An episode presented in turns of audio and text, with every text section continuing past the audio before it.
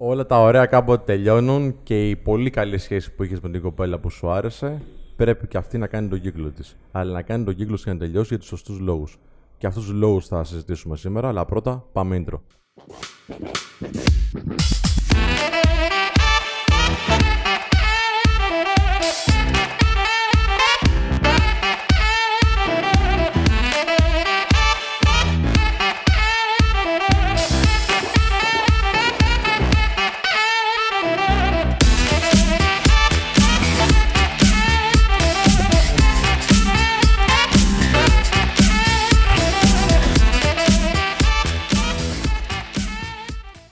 Καλημέρα και καλώς ήρθατε σε ένα ακόμα απλά και ανδρικά. Είμαι ο Σπύρος και έχω απέναντί μου τον Θέμη και δίπλα μου τον Χρήστο. Καλημέρα. Καλημέρα, παιδιά. Πριν ξεκινήσουμε το σημαντικό αυτό θέμα, γιατί όλοι κάποια στιγμή θα έχουμε βρεθεί στη θέση που να πρέπει να τελειώσουμε κάτι που ξεκίνησε ίσως με καλές προθέσεις και καλές προοπτικές, αλλά ολοκληρώνει τον κύκλο το πώς είπαμε στην αρχή. Να θυμίσω ότι μπορείτε να κάνετε subscribe πατώντα το subscribe button κάτω από το βίντεο που βλέπετε τώρα στο YouTube και να πατάτε και το καμπανάκι δίπλα για να έρχονται οι ειδοποιήσεις στι κινητές σας συσκευές. Λοιπόν, κύριοι, φαντάζομαι όλοι έχουμε βρεθεί σε αυτή τη θέση. Να πρέπει να ολοκληρώσουμε μια σχέση. Και ας το διευκρινίσουμε, ας το κάνουμε μάλλον πιο συγκεκριμένο, να πούμε για τις σχέσεις ερωτικές, δηλαδή ενός άντρα με μια γυναίκα. Okay. Ποιοι είναι αυτοί οι λόγοι, και αυτό θα συζητήσουμε σήμερα, που μπορούμε να πούμε ότι ξέρεις τι, για αυτό ακριβώς το λόγο, εγώ χωρίζω. Δεν πάει άλλο. Δεν πάει άλλο, τέλος, ναι. Ε, πριν ξεκινήσουμε και λέμε σιγά σιγά, να δώσω και λίγο χρόνο έτσι να το, να, να το σκέφτεσαι και να το βάλεις μια σειρά στο μυαλό, γιατί είναι πολλά σίγουρα. Ε, έχω να πω το εξής: ότι υπάρχουν πάρα πολλοί άνθρωποι που βλέπουν σοβαρούς λόγους, τουλάχιστον με τη δικιά μας έτσι. Mm-hmm. Από τη δικιά μας οπτική είναι πολύ σοβαρή. Και μπαίνουν στη διαδικασία να το σκέφτονται μέρες ή μήνες, ξέρω εγώ. Δηλαδή, εάν απιστήσει ένας από τους δύο, αλλά κυρίως σε γυναίκα, σου μιλήσουμε τώρα. Δεν φαντάζομαι ότι υπάρχει κάποιος που θα πρέπει να κάτσει να σκεφτεί κάτι. Δεν ξέρω ναι. πώς το βλέπετε. Κοίταξε τώρα, αν σε απατήσει ή σε χτυπάει. εντάξει, είναι δύο από τους βασικότερους λόγους χωρισμού. Ένας άλλος μπορεί να είναι ότι ροχαλίζει. Όταν κοιμάστε. Είναι, είναι ένα θέμα. Ας πούμε. δεν κοιμάσαι. πολύ δυνατό αυτό. Δεν κοιμάσαι. Καλό. Ναι, τι να σκεφτείς, ρε φίλε, δηλαδή. Όχι, δεν πρέπει να σκεφτείς. Τι να σκεφτεί. Ναι, ναι, ναι. Έτσι κι αλλιώς γνωρίζουμε πολύ καλά ότι μια φορά απατώ, έρχεται κι άλλη, έτσι. Ναι, αυτό είναι το σημαντικό. Δηλαδή να ξέρουν οι φίλοι ότι στατιστικά ένα πολύ πολύ μεγάλο ποσοστό των ανθρώπων που απατούν ε, θα το ξανακάνουν εφόσον συγχωρεθούν κιόλας. Ναι. Γιατί ουσιαστικά δεν υπάρχουν επιπτώσεις. Και χάνεις ένα πολύ μεγάλο κομμάτι της αξιοπρέπειάς σου στα μάτια της γυναίκας από τη στιγμή που θα δεχτείς την απιστία. Σωστό, πολύ σημαντικό αυτό. Δηλαδή θα σε βλέπει εντελώς διαφορετικά μετά. Ε, ναι. Γιατί ρε φίλε συμβαίνει αυτό; Γιατί θα, θα λέει κάποιος τώρα, ε, ξέρεις τι, δείχνω μεγαλόψυχο. Ή δείχνω, ξέρω εγώ, ότι πραγματικά τι θέλω στη ζωή μου. Ναι. Ακόμα και μετά από αυτό. Κοίταξε, μεγα, μεγαλόπιστο. Μεγα, με, μεγαλο, μεγαλόπιστος. Μεγαλόκαρδος. Μεγαλόψυχος είπες, sorry, μπερδε. Μεγαλόψυχος. είναι. πάλι Braveheart, πάλι τα ίδια. λοιπόν, μεγαλόψυχος είναι ο Ιησούς Χριστός. Ναι. Εντάξει, σίγουρα. είναι σε μια θέση που μπορεί να είναι μεγαλόψυχος ο άνθρωπος, έτσι. Ο συνονόματο. Εμείς λοιπόν, τώρα φίλε, μπαίνεις σε μια διαδικασία στην οποία όσο περισσότερο συμβιβάζεσαι, τόσο περισσότερο δείχνεις στη γυναίκα ότι η αξία που πιστεύεις ότι έχεις είναι χαμηλή. Ναι. Και η αξιοπρέπεια αρχίζει και πέφτει. Ναι. Γιατί τα πάντα στο μυαλό μας αξιολογούνται με βάση την αξία που πιστεύουμε ότι έχουν. Έτσι, το μυαλό είναι μια μηχανή αξιολόγησης. Τώρα από εκεί και πέρα, όταν εσύ δεχτείς την απιστία, ναι σημαίνει ότι είναι μία δήλωση υποταγής. Δηλαδή, ναι. ξέρεις κάτι, ό,τι και αν μου κάνεις, εγώ θα το δεχτώ. Ωραία. Εντάξει. Να μην το αναλύσουμε παραπάνω. Πάμε παρακάτω. Συμφωνώ. Ε, άλλοι λόγοι. Ε, έλλειψη σεβασμού, θα έλεγα εγώ. Ναι. Δηλαδή το να σου φέρει υποτιμητικά με οποιοδήποτε τρόπο συνεχιζόμενα και αφού έχεις ξεχαρίσει τις. Ε, Πώς το πω έτσι, το τι σε ενοχλεί αυτό το πράγμα. Ναι. Εντάξει, υπάρχουν κάποιες γυναίκες που είναι δυναμικές, σίγουρα, και καλά κάνουν και είναι δυναμικές ε, και εκφράζονται με έναν ιδιαίτερο τρόπο, ακόμα και στο έτερον ήμισυ. Δηλαδή; Ε, ξέρεις, είναι λίγο πιο απαιτητικές, που οκ, οκ, ως ένα βαθμό αυτό είναι εντάξει, αλλά είναι απαιτητικές και μη διαλλακτικές. Δηλαδή απαιτούν πράγματα ε, με έντονο, με ύφος. Ναι. Ειδικότερα αν είναι μπροστά σε παρέες. Μάλιστα. Δηλαδή, Εντάξει, δεν σου επαναφέρει στο σακάκι. Αυτό δεν είναι Ναι. σεβασμός, αυτό είναι ευνοχισμός. Ακριβώς, καταλαβαίνω. Έτσι, υπάρχει διαφορά. ρε, Στη παιδί. Ρώνη. Σε αυτή τη φάση δεν νομίζω ότι υπάρχει κάποιος τώρα. Και το κάνει συνέχεια έτσι, προφανώς. Δεν νομίζω ότι υπάρχει κάποιος που μπορεί να πει Α, ναι, μπορεί, εντάξει, είναι το στυλ της. Εντάξει, το στυλ σου ποιο είναι εσένα δηλαδή. Συμφωνώ. Ναι. Ναι, ή ας πούμε να σε διακόπτει συνέχεια και Δεν είναι αυτό. να μην σε αφήνει όπως ο Σπύρος να εκφράσεις τη γνώμη σου. Α πούμε, ένα πολύ απλό παράδειγμα, το είδατε στην πράξη. Για παράδειγμα, Δεν είμαι εγώ. ή να, καλός να σε σκοπός, μειώνει μπροστά σε άλλες παρέες. Ναι. Δηλαδή να πας να πεις κάτι και να προσπαθεί να το ρίξει αυτό που είπες. Είναι μια έλλειψη σεβασμού. Όταν Ναι, γίνεται βέβαια. επαναλαμβανόμενα, δημιουργείται πρόβλημα. Να πούμε τους λόγους βασικά τώρα, μην τους αναλύσουμε πάρα πολύ. Ναι, εντάξει. Έτσι. Αρχικά ένας λόγος είναι ότι απλά το έχεις ξεπεράσει και είσαι από συνήθεια μαζί της. Οκ, δηλαδή δεν έχεις έχει βαρθεί. πάρα πολύ συχνά να πας με άλλη γυναίκα. Δεν έχεις Έτσι. βαρεθεί. ρε φίλε μου. Και θες να, να ανανεώσεις λίγο το, τη σεξουαλική σου γκαρνταρόμπα. Κυνηγάς και θηλυκές γάτες. Λες τώρα. Ακριβώς, ας πούμε. ναι. Οκ, Έχει αυτό πιάσει είναι. άνοιξη, ξέρω εγώ. Τι να πω. Να σου πω κάτι, στη, στη διάρκεια της ζωής μια μεγάλη σχέση, ε, θα μπεις στη διαδικασία να σκεφτείς και μια άλλη γυναίκα. ρε Ναι, φίλε. αλλά άμα αυτό γίνεται κάθε μέρα. Ναι. Αν είναι Ε, έντονο, άμα λες. αυτή η γυναίκα είναι μια συγκεκριμένη, αλλά δεν είναι η γυναίκα που είσαι μαζί Ναι, βέβαια. Και έχει αρχίσει να θε μια άλλη γυναίκα. Οπότε, άμα αρχίσει και σου γίνεται μονή, σου γίνεται τέλος πάντων πολύ έντονο, Ακριβώς, άμα- κάτι δεν πάει καλά. Άμα ξαπλώνεις τώρα με την κοπέλα που είσαι και σκέφτεσαι την άλλη γυναίκα, ε, κάτι δεν πάει καλά. Ναι, ναι. ναι. Καλύτερα- Ή άλλες γυναίκες. Ή περισσότερες έστω. πολλές.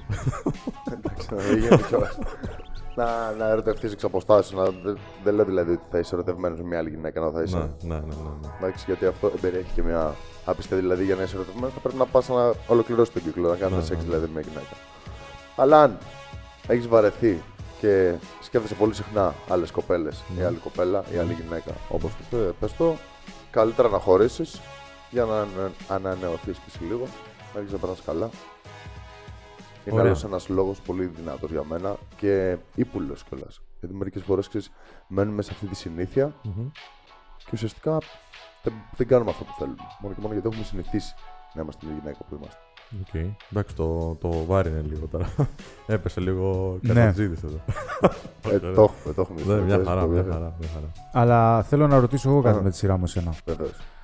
Βαρέθηκε, σωστά; Ναι. Δεν Βαρέθηκες. βαρέθηκε. Δεν καταλαβαίνεις ότι βαρέθηκες. Θες να πας τώρα με άλλες. Αυτό. Σαν να πας με άλλες. Ε, χώρισε, ρε φίλε. τι. Ωραία. Σημαίνει ότι δεν ικανοποιήσεις σεξουαλικά με τη συγκεκριμένη γυναίκα; Άλλο θέμα. αυτό. Για ποιο λόγο να θέλεις να πας με άλλες αν ικανοποιείσαι σεξουαλικά. Όχι, με είναι άλλο την θέμα γυναίκα; χωρισμού εννοώ.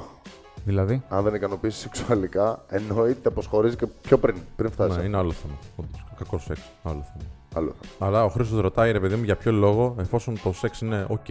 Γιατί θες να δεις κάτι άλλο, ναι. Θες να δεις κάτι άλλο. ναι. Θες να δεις κάτι Κάθε άλλο. μέρα Έχει να μακαρόνια. κάνει ρε με την φίλε. ποικιλία δηλαδή. Ναι, σίγουρα. Okay. Και μακαρόνια να φας κάθε μέρα. Ναι, Θα οκ. γίνεις 500 κιλά. Καλά, εκτός από αυτό. Κάνει κακό. Είναι Εντάξει, πολύ ναι. υδατάνθρακα, σου βγαίνουν ράμφια. Αυτό, η τατάθρακα. Πες για κρέας. Πρόβλημα. Δεν είναι. για- Πες για- Δεν θες άλλες. Φίλε, δεν θέλω μακαρόνια, λες. Πόσο μακάρονε, παιδιά. Πολλοί άνθρωποι μας λένε για τσακωμούς και εντάσεις. Ε, και εγώ είμαι ντεμή να σου πω την αλήθεια σε αυτό. Δηλαδή, Γιατί κάνετε καλό σεξ. ε, βοηθάει και αν είσαι πολύ καλό ε, make-up, ε, πώς το λένε, ε, το Σεξ. σεξ της συμφιλίωσης, να το πω έτσι. Αλλά, ρε φίλε, σαν άντρας, μήπως θα πρέπει να το διαχειριστείς. Εγώ καταλαβαίνω ότι άμα είναι έντονη οι τσακωμοί και συνέχεια και δεν γουστάρεις και εντάξει σου σπάει τα νεύρα συνέχεια και υπάρχει μια ένταση γενικότερα στο, στο ζευγάρι. Ναι, εντάξει, ίσως δεν πάει. Αλλά δεν πρέπει να είμαστε σε μια διαδικασία διαχείρισης ως ο, ο αρσεν, το αρσενικό της παρέας, να το πω έτσι. Ε, φίλε, σε μια σχέση δεν μπαίνεις για να διαχειρίζεσαι τα νεύρα Ναι, του οκ. άλλου. Μμ. Οκ. Δηλαδή, εμένα κατά τη γνώμη μου, το 70% του συνόλου της σχέσης θα πρέπει να είναι θετικό. Και σε Ναι. ένα 30% προφανώς θα υπάρχουν και εντάσεις, θα υπάρχουν αποστάσεις, θα υπάρχουν τριβές. Θα υπάρχουν φορές που μπορεί το σεξ ας πούμε, να είναι γρήγορο γιατί δεν Ναι. έχετε χρόνο ή ανύπαρκτο. Οκ.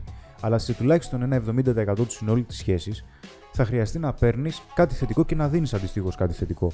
Δεν γίνεται δηλαδή να έχεις μια καλή και 10 κακές. Γιατί αυτό το πράγμα σε επηρεάζει και στην υπόλοιπη καθημερινότητά σου αν έχεις κάποια σταθερή μονογαμική σχέση. Ναι. Γιατί όταν έχεις μία ένταση η οποία μπορεί για παράδειγμα να προκαλείται γιατί έβαλες εκεί το φλιτζάνι και δεν το βάλες εκεί, Ναι. το πρόβλημα δεν είναι το φλιτζάνι. Μμμ. Το πρόβλημα είναι ότι κάτι δεν πάει καλά. Αρχίζει και ραγίζει ή έχει ραγίσει ήδη το γυαλί. Θα χρειαστεί δηλαδή να κάνεις μια σοβαρή κουβέντα πρώτα με τον εαυτό σου, αλλά και με μια ακόμα πιο σοβαρή και ειλικρινή κουβέντα με τη γυναίκα που έχεις απέναντί σου. Δεν γίνεται δηλαδή κάθε μέρα ή κάνα δύο φορές την εβδομάδα να υπάρχουν έντονες εντάσεις. Ναι, βέβαια. Κάτι δεν πάει καλά, ρε παιδιά. Εντάξει, να, να πούμε εδώ ότι μπαίνει σε μια σχέση για να περάσεις όμορφα. Δεν μπαίνει σε μια σχέση για να περνάς άσχημα. Μπαίνουν σε μια σχέση και οι δύο για να περνάνε και οι δύο καλά Σωστά, και να σωστά. εξελιχθούν μέσω αυτής σε κάτι καλύτερο. Ναι, ναι, ναι. Είτε αυτό έχει να κάνει στο συναισθηματικό κομμάτι που έχει να κάνει με τη σχέση, ή μπορεί να έχει να κάνει και σε άλλα κομμάτια της ζωής σου. Γιατί μπορεί εσύ να έχεις έναν άνθρωπο ο οποίος συμπαραστέκεται και είναι σταθερά δίπλα σου, για να μπορέσεις να έχεις ένα πάτημα συναισθηματικό, ώστε να μπορείς να επεκταθείς, ας πούμε, και σε έναν επαγγελματικό τομέα. Να μην ξέρεις δηλαδή, όταν πάω, να ξέρεις ότι όταν πάω να αναπτυχθώ, ας πούμε, επαγγελματικά, δεν έχω έναν πίσω μου να γκρινιάζει και να λέει: Ξέρεις κάτι, σήμερα δεν ειδωθήκαμε τις δύο ώρες έξτρα που ήταν να ειδωθούμε αυτή την Ναι. εβδομάδα. Για ποιο λόγο είσαι στο meeting, για ποιο λόγο το ένα, για ποιο λόγο το άλλο. Να γνωρίζει δηλαδή και εκείνη πώς εξελίσσει τη ζωή σου, να το κατανοεί, πάντα μέσα σε λογικά πλαίσια, όπως και εσύ αντιστοίχως να κατανοείς τη δική της εξέλιξη. Είναι ένας άλλος λόγος αυτός να χωρίσεις. Δηλαδή ότι έχετε άλλα θέλω και άλλα, άλλα οράματα για τη σχέση σας. Μπορεί ο ένας άνθρωπος να θέλει κάτι πιο σοβαρό, μόνιμο κτλ. Ένας άλλος να θέλει κάτι πιο χαλαρό γιατί δίνει μια προτεραιότητα κάπου αλλού. Σε ένα θέμα υγείας, σε ένα θέμα καριέρας, κάπου. Βεβαίως είναι ένα θέμα. Γιατί Είναι όταν θέμα. αλλάζει η ατζέντα και το δύο Ναι. και είναι εκ διαμέτρου αντίθετες αυτές οι δύο ατζέντες, εντάξει, φίλε, δεν γίνεται να, βγει- να καθόμαστε σε ένα τραπέζι- τραπέζι διαπραγματεύσεων για να συζητήσουμε το αυτονόητο. Η ερώτηση βέβαια τώρα εδώ είναι ότι εξ αρχής αυτό δεν φαίνεται. Και πώς το παλεύεις; Α, εξ αρχής μπορείς να δηλώσεις ότι εγώ δίνω βάση στα επαγγελματικά μου. Μπορεί, ότι εμένα είναι ξέρεις τι. προτεραιότητά μου τα επαγγελματικά μου. για παράδειγμα, συμφωνώ, έτσι. συμφωνώ. Απλά η μυστική λέξη, η, βα- η μαγική λέξη είναι η ατζέντα που είπες που αλλάζει. Ναι. Δηλαδή προκύπτει κάτι στην πορεία της σχέσης. Αυτό συζητιέται. Ναι. Δεν γίνεται Εξαρτάται να και πόσο- γίνει χωρίς συνεννόηση. Εντάξει, γιατί μπορεί να πεις ότι ξέρεις τι, από τη στιγμή που αλλάζει η ατζέντα η δική σου, γιατί έχει να κάνει με έναν εξωτερικό παράγοντα εκτός της σχέσης, δηλαδή επαγγελματικό, ναι, με να κάτσουμε να το συζητήσουμε, να δούμε πώς θα μας επηρεάσει Μμμ. και σίγουρα να δούμε σε ένα ιδεατό σενάριο αν αυτό το αντέξουμε. Ναι, ναι. Γιατί μπορεί να βρείτε κάποιες δικλείδε ασφαλείας ή κάποιες ανακουφιστικές βαλβίδες ανάμεσά σας, ώστε να αποσυμπιέζεται η πίεση που υπάρχει. Ναι. Ωστόσο, δεν γίνεται αυτό να γίνει για πολύ μεγάλο χρονικό διάστημα και να μην μπορείς να το ανέχεσαι. Δηλαδή, να πεις φίλε, ξέρεις κάτι, το πάλεψα, ένας μήνας, δεν ξέρω, τέσσερις μήνες. Ένα παράδειγμα, το πάλεψα, ναι, αλλά δεν πάει άλλο. Ναι, καταλαβαίνω, καταλαβαίνω. Θα μπορούσα να πούμε και πάω στον Θέμη τώρα ότι η ζήλια Ε, ναι. είναι ένα θέμα το οποίο δεν συγχωρείται εύκολα. Εντάξει, η ζήλια είναι μια μορφή πίεσης που πραγματικά δεν παλεύεται για κανέναν λόγο. Την έχεις δεν είναι βιώσει θέμα σου. καθόλου. Ναι, Για πες. όπως και την έχω ασκήσει. Εντάξει. Δεν σε έχω γιατί τον τύπο. Ούτε εγώ με είχα. Οκ. Εντάξει, δεν ήταν καλό. Η Ναι, αλήθεια δεν είναι. είναι καλό. δεν Εντάξει. είναι καλό. Το καλό είναι ότι έμαθα από το, λα- τα λάθη μου και δεν ξαναζήλεψα ποτέ. Δεν υπάρχει λόγος γιατί εμφανίζεις διάφορα, διάφορες ανασφάλειες κατά τη γνώμη μου. Η ζήλια, Ναι, κάτι το βέβαια. οποίο δεν χρειάζεται να έχει κανένας άνθρωπος, ούτε άντρα ούτε γυναίκα. Ναι. Αλλά η γυναίκα που έχει ζηλέψει όταν ήμασταν σε σχέση, ναι, ήταν κάτι το οποίο είναι, ακόμα το θυμάμαι δηλαδή, δεν την πάλευα με τίποτα. Πραγματικά. Δηλαδή, το πώς ποιος έγινε- χτύπησε το κινητό. Ναι. Αν σηκώθηκες να πας στην τουαλέτα ή σηκώθηκες να πας να μιλήσεις κρυφά. Δηλαδή, να πάω Ναι, στην τουαλέτα μαζί. Αν έφαγες όντως με δύο πυρούνια, έφαγες δύο φορές. ή Είχες άνθρωπο, ναι. ήρθε κάποιος. Ήρθε η γάτα. Η γάτα ποια είναι αυτή; Εντάξει, δεν γίνεται αυτό. Δεν, είναι ένας πολύ σοβαρός λόγος Ναι. να χωρίσει πολύ σοβαρή αιτία. Α, Πραγματικά. Αυτό το παράδειγμα που λες ήταν και ο λόγος χωρισμού. Ναι. Πω, δεν ήταν τόσο αφόρητο, ας πούμε. Γιατί σε κάποιους αρέσει λίγο να ζηλεύει ο άλλος άνθρωπος. ναι σε- το λίγο αρέσει Ναι, σε όλους. ναι, ναι. Εντάξει. το λίγο. Τώρα, άμα γυρνάς πλευρό και σου λέει μην γυρνάς την πλάτη για να βλέπεις την άλλη. Φόρμα. δεν είναι λίγο. Ναι, οκ. Εντάξει, δεν γίνεται. Εντάξει, Δεν αρρώστηκε. γίνεται, πραγματικά. αρρώστια 'ναι. Δεν, εντάξει, τώρα δεν μπορείς να μιλήσεις με άνθρωπο. ρε. Δεν μπορείς να μιλήσεις τώρα με να βρεις μια κοπέλα Μμμ. που είναι φίλη σου ή γνωστή σου. Τι θα κάνει τώρα, δεν την είδες; Τι θα κάνει. Και εκείνη τη στιγμή δεν θα σου πει τίποτα. Η κοπέλα σου. Ναι, Θα κάνει. θα δεις τα πάθεις μετά. Παιδιά, να σου πω μια φορά χώρισα. Γιατί ήθελα να κοιμηθώ. Τώρα είναι ένα αστείο, αλλά εντάξει, ήμασταν και Σε μικροί. κράταγε ξύπνιο. Φίλε, με κράταγε ξύπνα. Άντε ρε. Ναι, ρε φίλε. Γιατί δεν της έδινα σημασία. Και Επειδή θέλεις να είχε έρθει κοιμηθείς. σπίτι. Καλά. Εντάξει, της είπα ότι ήμουν κουρασμένος. Θα σου πω τώρα. Εντάξει, πάνω στα νεύρα μου εννοείται. Εντάξει, ε, και ε, γενικά ήταν μια αξιόλογη κοπέλα. Ε, και είναι ακόμα έτσι, το κορίτσι είναι καλά. Αλλά Λοιπόν, ήταν βρικόλακα. Αλλά ρε Αλλά δεν φίλε, κοιμάται είχε πάει ποτέ. 2 η ώρα. Εγώ ξέ, είχα ξυπνήσει από τις 6 και θα ξύπναγα πάλι 6. Και πάω στο κρεβάτι, της λέω: Α κάτσε εδώ, δε τηλεόραση, είχε έρθει σπίτι μου. Κάτσε δε τηλεόραση, θα δούμε. Και αυτή είναι εβρίαζε ότι ήρθε σπίτι μου και δεν της έδινα τη σημασία που ήθελε τέλος πάντων. Ναι, οκ. και έρχονταν στο κρεβάτι και έκανε μαλακίες για να ξυπνάω. Δηλαδή χοροπήδαγε, κουνιόταν συνέχεια. Της λέω, «Έλα, ρε. Λέω, Α, σταμάτα το. Ναι, μου λέει, με έφερες εδώ και δεν. Ακούς και τέτοια. Ε, ρε φίλε, δεν υπάρχει το χειρότερο. Ω. Εγώ ξυπνάω, σηκώνομαι, ντύνομαι και της λέω: Μπες στ' αμάξι, την πήρα σπίτι της. Και δεν την ξαναείδα. Εντάξει, οκ, ήταν για μένα, ήταν φοβερό, ρε φίλε. Α, Κοίταξε, ειδικά αν είσαι στο ξεκίνημα, Ήταν νωρίς, ναι. είναι ένας πολύ κακός οιωνός. Ήταν νωρίς, ήταν νωρίς. Δηλαδή μετά τι θα γίνει, θα βαράμε σκοπέτο; Ξέρεις ποιο είναι το θέμα, ότι επειδή. Σου είπα, ε, ξαναμιλήσαμε μετά, γιατί δεν, δεν μου έκανε κάτι και τρελό. Απλά δεν πήγε. οκ. Ε, είχε έτσι συνηθίσει αυτή την προσοχή από όλους τους ανθρώπους. Δεν, δεν, το- δεν μπορούσε να το καταλάβει. Πώς στη διαταραχή ύπνου; Όχι, δεν μπορούσε να καταλάβει ότι ξέρεις τι βρυσ- βρεθήκαμε τώρα. Και ξέρεις, η ατζέντα η δικιά μου της νύχτας έλεγε ύπνο. και η δικιά, η δικιά της έλεγε κάτι άλλο. Εντάξει. Και αυτό Το, το δικό της πρόγραμμα πώς ήταν, ρε φίλε; Είμαι περίεργος. Όχι, δεν δούλευε εκείνη την περίοδο. Ήταν 2 με Α, 6 η ήταν αγρυπνία. λίγο πιο Γιατί ελεύθερη. κάποιος Ήταν που λίγο ελεύθερη. δουλεύει και εκείνος καταλαβαίνει τον Ναι, τρόπο ναι, ναι. σκέψης ότι ξέρεις αύριο θα είμαι κομμάτια. Ναι, Ας πούμε, όχι, δεν το έχει να κάνει. καταλάβαινε, Δεν είναι το προσωπικό. καταλάβαινε. Δεν, αυτό το καταλάβαινε μετά που μιλήσαμε που σου είπα. Έτσι το συζητήσαμε. Γιατί είχε λιγάκι. πιάσει δουλειά. Ναι, οκ. Έκανε μια δικιά της τέλος πάντων και ακόμα χειρότερη. Μια δικιά της προσπάθεια. Δικιά της επιχείρηση που είναι Πιο- ακόμα πιο δύσκολο. Έτσι, που ακόμη πιο δύσκολο. Ε, αλλά σου λέω, ήταν ότι είχε συνηθίσει από τους προηγούμενους ανθρώπους που ήταν στη ζωή της ότι ξέρεις τι, η προσοχή είναι δεδομένη. Ό,τι ώρα και να είναι της ημέρας. Ναι. Για τη νύχτα δεν είχαμε ζήτηση. την ημέρα σου όταν θες. Οκ. Λοιπόν. Κοίτα, η ζήλια ε, είναι ένα ευρύτερο κομμάτι, ή μάλλον είναι ένα συγκεκριμένο κομμάτι ενός συνόλου που είναι η καταπίεση. Ναι. Γιατί θεωρώ ότι η ζήλια είναι μια μορφή καταπίεσης, είναι μια μορφή περιορισμού. Δηλαδή, σε βάζει συνεχώς στο στόχαστρο και με το παραμικρό σου ασκεί κριτική, σε θέτει υπόλογο και σε θε- βάζεις σε ένα δικαστήριο να θέσει κάποια επιχειρήματα για το ότι δεν υπάρχουν φαντάσματα. Εντάξει, φαντάσματα μπορεί να υπάρχουν, αλλά μιλάω για άλλα φαντάσματα. Ναι. Δηλαδή, η καταπίεση μπορεί να έχει ότι ξέρεις τι, πάλι θα δεις τους φίλους σου. Ναι, ναι. Για παράδειγμα, ότι μα είναι δυνατόν να μην βγούμε και δεύτερη και τρίτη και τέταρτη και πέμπτη φορά και γιατί δεν μου απάντησε αυτό το μήνυμα αμέσως και μου απάντησες μετά από τρεις ώρες. Αυτό δεν έχει να κάνει τόσο με τη ζήλια όσο που αναφέρθηκε στο δικό σου παράδειγμα με την ανάγκη για προσοχή. ναι. Γιατί υπάρχουν μερικοί άνθρωποι και η αλήθεια είναι ότι δεν έχει να κάνει μόνο με τις γυναίκες. Εντάξει, είναι και ένα χαρακτηριστικό που το έχουμε και οι άντρες, κάποιοι από τους άντρες. Είναι ότι επειδή έχω κάποια ανασφάλεια προσωπική, θα ήθελα από εσένα να μου την καλύπτεις αυτή την ανασφάλεια με συνεχή προσοχή. Και αρχίζουμε και βλέπουμε μια θολούρα διαρκώς που προσπαθούμε να την ξεδιαλύνουμε. Δηλαδή, μου απάντησε, δεν μου απάντησε. Με πήρε πίσω εκείνη τώρα. Δεν με πήρε πίσω, δεν θα την πάρω εγώ πάλι. Γιατί αν την πάρω πάλι θα της δείξω και μπαίνεις ναι, μέσα ναι. σε ένα αλαλούμ. Και αρχίζεις και τσακώνεσαι τώρα με σκέψεις υποθετικές που στην ουσία δεν είναι πραγματικότητα αυτή. Και η καταπίεση θα βγεις πάλι με τις φίλες σου. ναι. Α πούμε, μπορεί να το κάνουμε και εμείς Αντίστοιχα, έτσι. Ναι, ναι, βέβαια. Είναι δυνατόν να βγαίνεις με τις φίλες σου και να ξενυχτάς. Εντάξει, ρε φίλε, αν βγαίνει κάθε μέρα, οκ. Αλλά τώρα να βγει μια φορά Δεν- με δεν τις είναι. φίλες να ξενυχτήσει και εμείς το θέλουμε να βγούμε με την παρέα μας και εκείνη θα το θέλει να βγει με τη γυναικοπαρέα. Δεν τρέχει και τίποτα. Να σε ρωτήσω κάτι. Ε, Πάνω στην καταπίεση, please. οι συμφωνίες είναι η καταπίεση; Γιατί εγώ έτσι το νιώθω. Δηλαδή; Συμφωνίες. Το συμβόλαιο, δηλαδή, κάθε Σάββατο Κυριακή, το Σαββατοκύριακο είναι για μένα, Σπύρο. Εγώ δεν το μπορώ αυτό. Όχι, ρε παιδιά. Δεν το Εντάξει. μπορώ. Όχι. Το θεωρώ καταπίεση. Ναι, καταπίεση είναι. Ναι.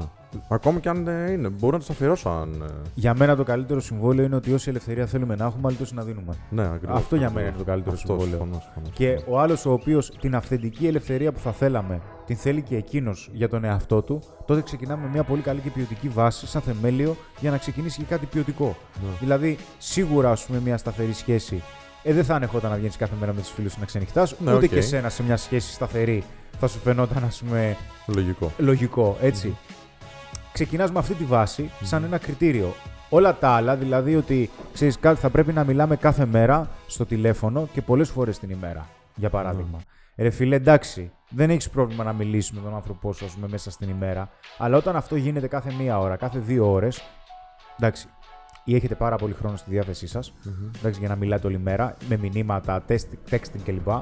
Ή υπάρχει, θέλεις συνεχώς να ξέρεις που βρίσκεται ή να ξέρει εκείνη που βρίσκεσαι και αυτό δημιουργεί μια καταπίεση. Και θεωρώ και ότι η καταπίεση αυτή είναι μια μορφή ζήλιας. Δηλαδή, κάποιος άνθρωπος που ζηλεύει δεν θα αφήσει ας πούμε, την κοπέλα του εύκολα ή θα έχει στο πίσω μέρος του μυαλού του ότι ξέρεις τι, θα βγει τώρα με τις φίλες της. Ναι. Και άμα την πέσει κανένας, τι θα γίνει; Θα πάει τώρα γυμναστήριο; Α, πας γυμναστήριο και φοράς κολλάνε και σε βλέπουν οι άλλοι και αυτά είναι μια μορφή καταπίεσης γιατί θέλουμε εμείς να αισθανθούμε ότι ο συγκεκριμένος άνθρωπος θέλει να είναι μαζί μας και θέλουμε στοιχεία για αυτό. Ναι. Και πολλές φορές αναζητούμε και οι άντρες αλλά και οι γυναίκες ότι ο άλλος πρέπει να μας κάνει νούμερο ένα προτεραιότητα στην καθημερινότητά του. Αυτό το πράγμα ε, μακροπρόθεσμα ρίχνει την έλξη. Ναι. Γιατί είναι πιεστικό. Ναι, βέβαια. Έχουμε και σημαντικότερα πράγματα να κάνουμε. Η σχέση είναι υποστηρικτική. Βεβαίως και πολλές φορές θα είναι προτεραιότητά μας. Αλλά ρε φίλε, πρέπει να βγάλουμε και τα προστοζήν για να ζήσουμε. Ναι, ρε, να εντάξει, εξελιχθούμε και σαν άνθρωποι και σαν προσωπικότητα. εντάξει, να γυμναστούμε, γιατί αν δεν γυμναστούμε, δεν θα, δεν θα είναι ωραίο, ξέρω εγώ. Και προς τον σύντροφό μας. Να, να κάνω μια τελευταία ερώτηση για να το κλείσουμε σιγά σιγά. Ναι, Γιατί σίγουρα και για τις γυναίκες και για τους άντρες παίζει ρόλο. ναι. Η ταχύτητα που εξελίσσεται μια σχέση που δεν έχει να κάνει με την ατζέντα τόσο πολύ, αλλά με το πόσο γρήγορα πάνε τα πράγματα. ναι. Εντάξει. Είναι λόγο χωρισμού. Είναι αιτία χωρισμού. Αν το θέλουν και οι δύο. Δεν το θέλει ο ένας σίγουρα. Αλλά πρόσεχε τώρα. Η λεπτή ισορροπία έτσι όπως τη βλέπω εγώ είναι ότι πάω εγώ γρήγορα και δεν μπορεί να ακολουθήσει, ή πάει ο άλλος γρήγορα και εγώ δεν μπορώ να ακολουθήσω και χωρίζω. Τι από τα δύο είναι βασική αιτία απόλυτου χωρισμού; Ότι δεν συμβαδίζουν οι ρυθμοί. Οκ, και, και τα δύο θα μου πεις. Και τα δηλαδή. δύο. Και τα δύο. Ένα παράδειγμα. Ε, θέλω να, κάνω, να προχωρήσω τη σχέση να κάνουμε σεξ. Εντάξει, Α. αλλά μου το καθυστερεί. Εντάξει, το κατάλαβα. Εντάξει, είναι αυτό. Το ίδιο Το σκέφτομαι. ένα είναι αυτό, έτσι. Το άλλο είναι ε, θέλω να συζήσουμε. Ε, θέλει να συζήσουμε, αλλά δεν θέλω. Ναι, Το πιανεί. ναι. Και τα δύο είναι αιτία χωρισμού για μένα. Βέβαια. Αν ο ένας, ναι, βέβαια. Αν ο ένας δεν θέλει και Αλλά άλλος είναι θέλει. λεπτό. Ναι. Εντάξει, σημαίνει ότι υπάρχει θέμα εκεί. Αλλά εξαρτάται και για ποιο λόγο το θέλει ο άλλος, έτσι. Δηλαδή, αν ο άλλος, ας πούμε, πιέζει συνεχώς να συγκατοικήσετε, εξαρτάται άλλο να θέλει ή να σου επαναλαμβάνει ή και να πιέζει να συγκατοικήσετε στο πρώτο εξάμηνο, άλλο μετά από 10 χρόνια. Ναι, συμφωνώ. συμφωνώ. Έτσι. Θέλει λίγο Οι προσοχή παράγοντες, άμα τώρα στον πρώτο χρόνο θέλετε και οι δύο να συγκατοικήσετε, οκ. Αν η γυναίκα πιέζει, μην ξεχνάμε ότι υπάρχει και ένας άλλος παράγοντας που μπορεί να είναι η ηλικία της. Αυτό. Εντάξει, θέλεις σκέψη. Θέλεις σκέψη. Εντάξει, χρειάζεται μια Ναι, αξιολόγηση. Ναι, ναι, ναι. Άμα ο άντρας δεν είναι σίγουρος στο ένα-δύο χρόνια να συγκατοικήσει με μια γυναίκα, εννοείται να μην το κάνει. Ναι, ρε. Εντάξει, για χατήρι, άμα δεν θέλει, ρε παιδάκι μου, δεν αισθάνεται έτοιμος να το κάνει. Γιατί μόνο χειρότερο μπορεί να γίνει. Και ας το Αυτό- πει. Ναι, ναι, εννοείται. Ότι να ξέρεις το ξεκα- κάτι, μ' αρέσει, να σ' το αγαπάω, σε ξεκαθαρίσει. εκτιμάω. Ναι, έτσι. ναι, δεν ναι. έχω πρόβλημα να είμαστε μαζί. Απλά δεν αισθάνομαι άνετα να Ακριβώς, συγκατοικήσουμε. ακριβώς. Απλά πράγματα. Από το να πάει και να μείνει και να πιέζεται, γιατί αυτό θα διωγγωθεί πολύ Θα βγει, περισσότερο. ναι, θα βγει. Ναι, ναι. Από όλα αυτά που είπαμε να, πάω, να βάλουμε ένα top 3 λόγων που δεν το συζητάμε και χωρίζουμε. Ναι, βέβαια. Νούμερο 1 είναι απιστία για μένα. Προφανώς. Σίγουρα. Να πούμε Ζήλια. η Ζήλια. ζήλια και ο σεβασμός για μένα. Αν δεν σας σέβεται μπροστά στους άλλους αλλά και στο σπίτι όταν είστε δυο σας, δεν νομίζω ότι. Και τα δύο, Πρέπει να εντάξει, συγχωρευτεί. και τα δύο πρώτα έχουν εμπειρία, έχουν σεβασμό. Ναι, Και να εντάξει, οκ. ζηλεύει. Παντού είναι Άμα τώρα σοβαρός στο έχει το πει ο λέγεις. άλλος, Ναι. δηλαδή ξέρει κάτι, ρε κοπέλα μου. Εντάξει, τώρα μίλησα με μια γνωστή μου, μην του κάνεις συνέχεια. Ναι, Μην ναι. ζηλεύει έτσι. Ναι, ναι. Φαίνεται Άμα από την συνέχεια- αρχή ο σεβασμός. Ναι, εντάξει. ναι. Ο σεβασμός φαίνεται από την αρχή και από τον σεβασμό που εσύ ο ίδιος ζητάς, αλλά και από τον σεβασμό που μπορεί να προσφέρει και η γυναίκα. ναι. Και αυτό από τα πρώτα ραντεβού μπορείς να το καταλάβεις ή από τις πρώτες επαφές που θα έχετε Ναι, σε κάποιο είναι η κοινωνικό πλατφόρμα κύκλο. για όλα. συμφωνώ. Φαίνεται αυτό. Ωραία, να το κλείσουμε κάπου εδώ. Πάμε. Ε, ευχαριστώ πάρα πολύ, παιδιά. Να σε ευχαριστώ καλά. και εσάς. Θα θέλαμε να ξέρουμε, βέβαια, εσείς για ποιους λόγους θα χωρίζατε χωρί δεύτερη σκέψη. Γράψτε μας στα σχόλια. Έτσι να κάνουμε ένα μικρό γκαλοπάκι σε αυτό το βιντεάκι. Ευχαριστούμε πάρα πολύ που παρακολουθήσατε. Να είστε καλά. Να είστε Γεια χαρά. καλά.